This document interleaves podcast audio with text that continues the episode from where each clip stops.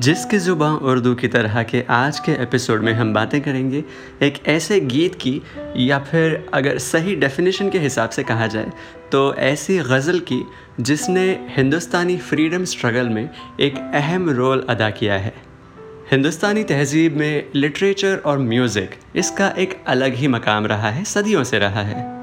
और अगर बात हो रही हो देशभक्ति की, या फिर यूँ कहें कि वतन परस्ती की तो म्यूज़िक और लिटरेचर इन दोनों ने ही हिंदुस्तानियों को इंस्पायर किया मोटिवेट किया to fight against the British empire and the song we are talking about is this one सरफरोशी की तमन्ना, अब हमारे दिल में है। देखना है ज़ोर कितना बाजुए कातिल में है। सरफरोशी की तमन्ना अब हमारे दिल में है। देखना है ज़ोर कितना बाजुए कातिल में है। ये गज़ल लिखी थी बिस्मिल अजीमाबादी साहब ने, जो एक फ्रीडम फाइटर थे पोइट थे, और उन्होंने ये गज़ल लिखी थी 1921 में। ऐसा मानने में आता है कि 1919 में जब जलियावाला बाग, ये हत्याकांड, ये मैसकर हुआ था, उसके बाद बिस्मिल अजीमाबादी साहब बहुत विचलित हुए and he rode this poem which was popularized by another poet and freedom fighter named Ram Prasad Bismil. Now क्योंकि बिस्मिल, ये एक कॉमन फैक्टर है बिटवीन राम प्रसाद बिस्मिल एंड बिस्मिल अजीमाबादी। कई बार लोग राम प्रसाद बिस्मिल साहब को क्रेडिट कर देते हैं that he wrote this song the fact is that he popularized this epic poem during the Indian freedom struggle इस पैट्रियाटिक गज़ल ने कई सारे और फ्रीडम फाइटर्स को भी इंस्पायर किया था इंक्लूडिंग चंद्रशेखर आज़ाद या अशफाकुल्ला खां एंड इवन भगत सिंह। तो चलिए, समझने की कोशिश करते हैं कि ऐसा क्या पावरफुल कहा है अजीमाबादी साहब ने एंड साथ ही साथ थोड़ी उर्दू भी सीख लेते हैं। शुरुआत करते हैं, सरफरोशी इस वर्ड का क्या मतलब होता है इससे? फ़रोश ये एक फ़ारसी ज़ुबान का शब्द है, जिसका मतलब होता है बेचना।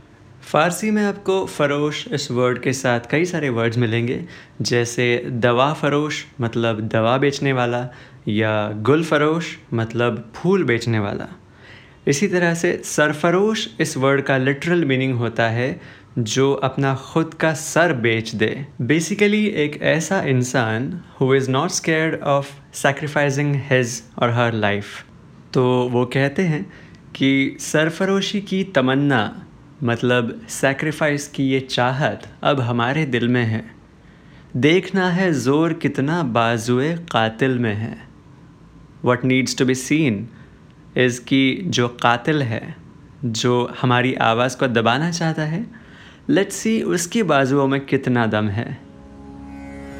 शहीद मुल्क मिल्लत, मैं तेरे ऊपर निसार। ले तेरी हिम्मत का चर्चा, गैर की महफिल में है। ए शहीद मुल्क मिल्लत, मैं तेरे ऊपर निसार। शहीद मुल्क मिल्लत, मुल्क का मतलब हमें पता है, मुल्क मतलब कंट्री मिल्लत का मतलब होता है कम्युनिटी तो शहीद मुल्क मिल्लत का मतलब होता है martyr of country and community. A शहीद मुल्क मिल्लत, मैं तेरे ऊपर निसार। निसार मतलब क़ुरबान। ले तेरी हिम्मत का चर्चा, गैर की महफिल में है। You know there is a certain kind of pride कि गैर की महफिल में मतलब दुश्मन की महफिल में तुम्हारा चर्चा हो रहा है। And that's an achievement. And that's what they're celebrating. वाय किस्मत पाँव की है। जौफ कुछ चलती नहीं। कारवां अपना भी तक पहली ही मंजिल में है। वाय किस्मत पाँव की एजॉफ कुछ चलती नहीं। वाय ये एक एक्सप्रेशन है? एक्सप्रेशन ऑफ़ पेन या अगर उर्दू में कहें तो अफसोस। कि अफसोस की किस्मत पाँव की एजॉफ कुछ चलती नहीं। ज़ौफ़ मतलब वीक दुर्बल। तो वो कहना चाहते हैं कि ये जो रास्ता हमने चुना है, ये बहुत कठिन है। And the is no scope of being weak here क्योंकि कारवां अपना अभी तक पहली ही मंजिल में है। मीनिंग कि जो आज़ाद भारत का, आज़ाद हिंदुस्तान का सपना हमने देखा है, वो अभी भी एक डिस्टेंट ड्रीम है। रहर वेरा है मोहब्बत, रह न जाना राह में। लज्जते सहरा नवर्दी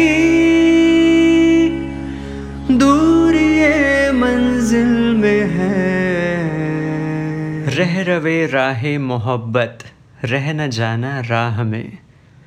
रह रवे राह मोहब्बत का मतलब होता है fellow traveller in the way of love मतलब हमराही, जो प्यार की राह पर निकल पड़ा है।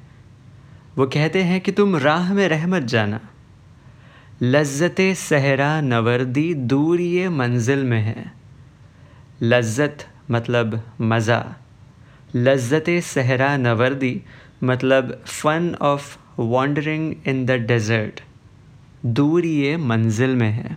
दूर ये मंजिल मतलब डिस्टेंस ऑफ़ डेस्टिनेशन वो कहते हैं कि आज़ादी की मंजिल दूर ही सही, लेकिन ये जो सफ़र है, आज़ादी का सफ़र, जिस पर हम सब हिंदुस्तानी निकल पड़े हैं, इसकी एक लज्जत है, इसका एक मज़ा है। शौक़ से राह मोहब्बत की मुसीबत झेल ले। एक खुशी का राज पिन्ना ज़्यादा मंजिल में है। शौक से राह मोहब्बत की मुसीबत झेल ले। क्वाइट इजी टू अंडरस्टैंड एक खुशी का राज पिन्हा ज़्यादा मंजिल में है। पिन्हा का मतलब होता है कंसील्ड या छुपा हुआ।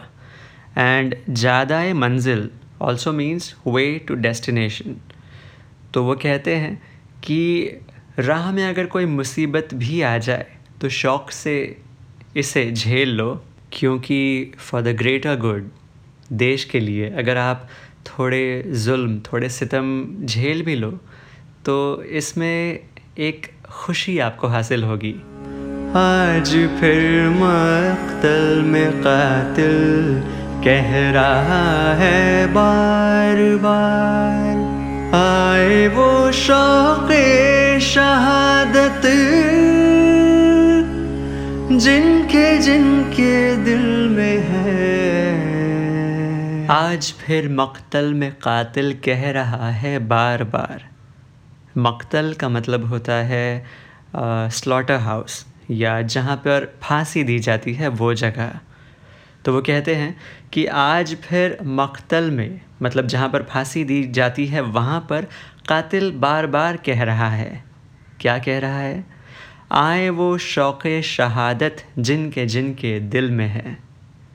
जिनको देश के लिए क़ुरबानी देनी है, वो शौक़ से आ जाए। मरने वाले आओ अब, गर्दन कटाओ शौक से। ये गनीमत वक्त है, खंजर कफे कातिल में है।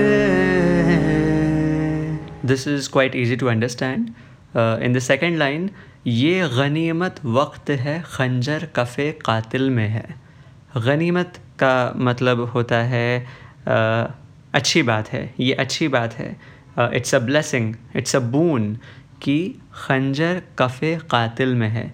कफ़े कातिल का मतलब होता है हैंड ऑफ़ किलर तो ये मत सोचो कि ये बुरा वक्त है that you have to sacrifice your life ये इनफैक्ट एक अच्छा वक्त है, ये अच्छी बात है कि देश के लिए आपको क़ुरबानी देने का मौका मिला है। कभी कभी ये नहीं लगता कि ये जो फ्रीडम फाइटर्स थे, जिनकी बदौलत आज हम एक फ्री कंट्री में रह सकते हैं, ये अलग ही मिट्टी के बने थे, नहीं? मान है इजहार है, तुमको है या हमको अदब। कुछ तुम्हारे दिल के अंदर, कुछ हमारे दिल में है। माने ए इजहार तुमको है हया, हमको अदब। कुछ तुम्हारे दिल के अंदर, कुछ हमारे दिल में है। माने ए इजहार का मतलब होता है ऑब्स्टिकल इन एक्सप्रेशन हया का मतलब होता है शर्म। या मॉडेस्टी एंड अदब वीनो रिस्पेक्ट कर्टसी सभ्यता this is a taunt to those people जिन्होंने इंस्टेड ऑफ़ कि वो हिंदुस्तानियों का साथ दे, उन्होंने ब्रिटिश हुकूमत का साथ दिया। वो कहते हैं कि तुमको भी थोड़ी शर्म तो आती होगी और हमको भी ये अदब है, ये रिस्पेक्ट है, ये कर्टसी है कि हम इस बात का इजहार नहीं करेंगे आपसे। लेकिन ये बात आपके दिल में भी तो खलती होगी, जो हमारे दिल में खलती है। मैं कदा सुनसान खुम उल्टे पड़े हैं, जाम चोर। सर निगो बैठा है साकी, जो तेरी मैं कदा सुनसान खुम उल्टे पड़े हैं जाम चूर। सर निगों बैठा है साकी, जो तेरी महफिल में है। मैं कदा का मतलब होता है, जहाँ शराब पिलाई जाती है, अबार। मैं कदा सुनसान खुम उल्टे पड़े हैं जाम चूर। खुम का मतलब होता है, शराब जिसमें रखी जाती है, a vessel. Big jar a pot of wine तो मैकदा सुनसान है, खुम उल्टे पड़े हैं और जाम चूर हो चुके हैं। सर निगूँ बैठा है साकी, जो तेरी महफिल में है। Again depicting the situation so aptly कि जब तक हम फ्री नहीं हैं, जब तक हम आज़ाद नहीं हैं, तब तक there is nothing to celebrate मैं कदा सुनसान है, जाम चूर हो चुके हैं। एंड सर निगू बैठा है साकी। सर निगू मतलब सर झुकाए, जो साकी है, जो शराब पिलाने वाला है, वो भी सर झुका के बैठा है। वक्त आने दे, दिखा देंगे तुझे आसमां। हम भी से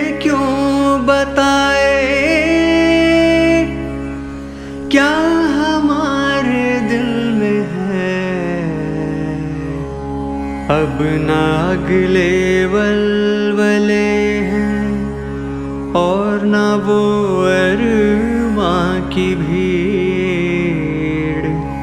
सिर्फ़ मिट जाने की एक हसरत दिले बिस्मिल में है। सरफरोशी की तमन्ना लिटरेचर पोएट्री ये जो चीज़ें होती हैं ना फ्रेंड्स ये सच में टाइमलेस होती हैं। कैन यू बिलीव इट ये गज़ल 1921 में लिखी थी और हम अभी 2021 में हैं। सौ साल हो चुके हैं। But the words are so powerful कि आज भी इस गज़ल को सुनते हैं तो सच में रोंगटे खड़े हो जाते हैं। वैसे एक और ज़रूरी बात मैं आपको बता दूँ ये गज़ल ओरिजिनली जो लिखी थी उसके ग्यारह कपलेट्स यानी कि ग्यारह शेर थे but the song got so popular that कई सारे लोगों ने उसमें uh, अपनी तरफ़ से अपनी ओर से कई सारे एडिशंस किए एंड uh, इसके अलग अलग वर्जन्स हम सभी ने सुने हैं। वो सारे वर्जन्स भी काफ़ी खूबसूरत है, बहुत अच्छी तरह से लिखे हैं। लेकिन ये जानना ज़रूरी है कि ओरिजिनल सरफरोशी की तमन्ना इस गज़ल में अजीमाबादी साहब ने क्या कहा है। तो मेरी यही छोटी सी कोशिश थी कि वो ओरिजिनल टेक्स्ट में आपके सामने लाऊं एंड उसमें जो मुश्किल उर्दू अल्फाज हैं, उनके मीनिंग्स समझाने की एक छोटी सी कोशिश करूँ। एंड अगर आपको ये पसंद आया है तो आप उन सभी लोगों के साथ इसे शेयर करिए, जिन्हें संगीत से प्यार है एंड मोस्ट इम्पॉर्टेंटली उर्दू ज़बान से प्यार है। यू आर लिसनिंग टू जिसकी ज़ुबान उर्दू की तरह मैं हूँ Sagar Savarkar. See you next time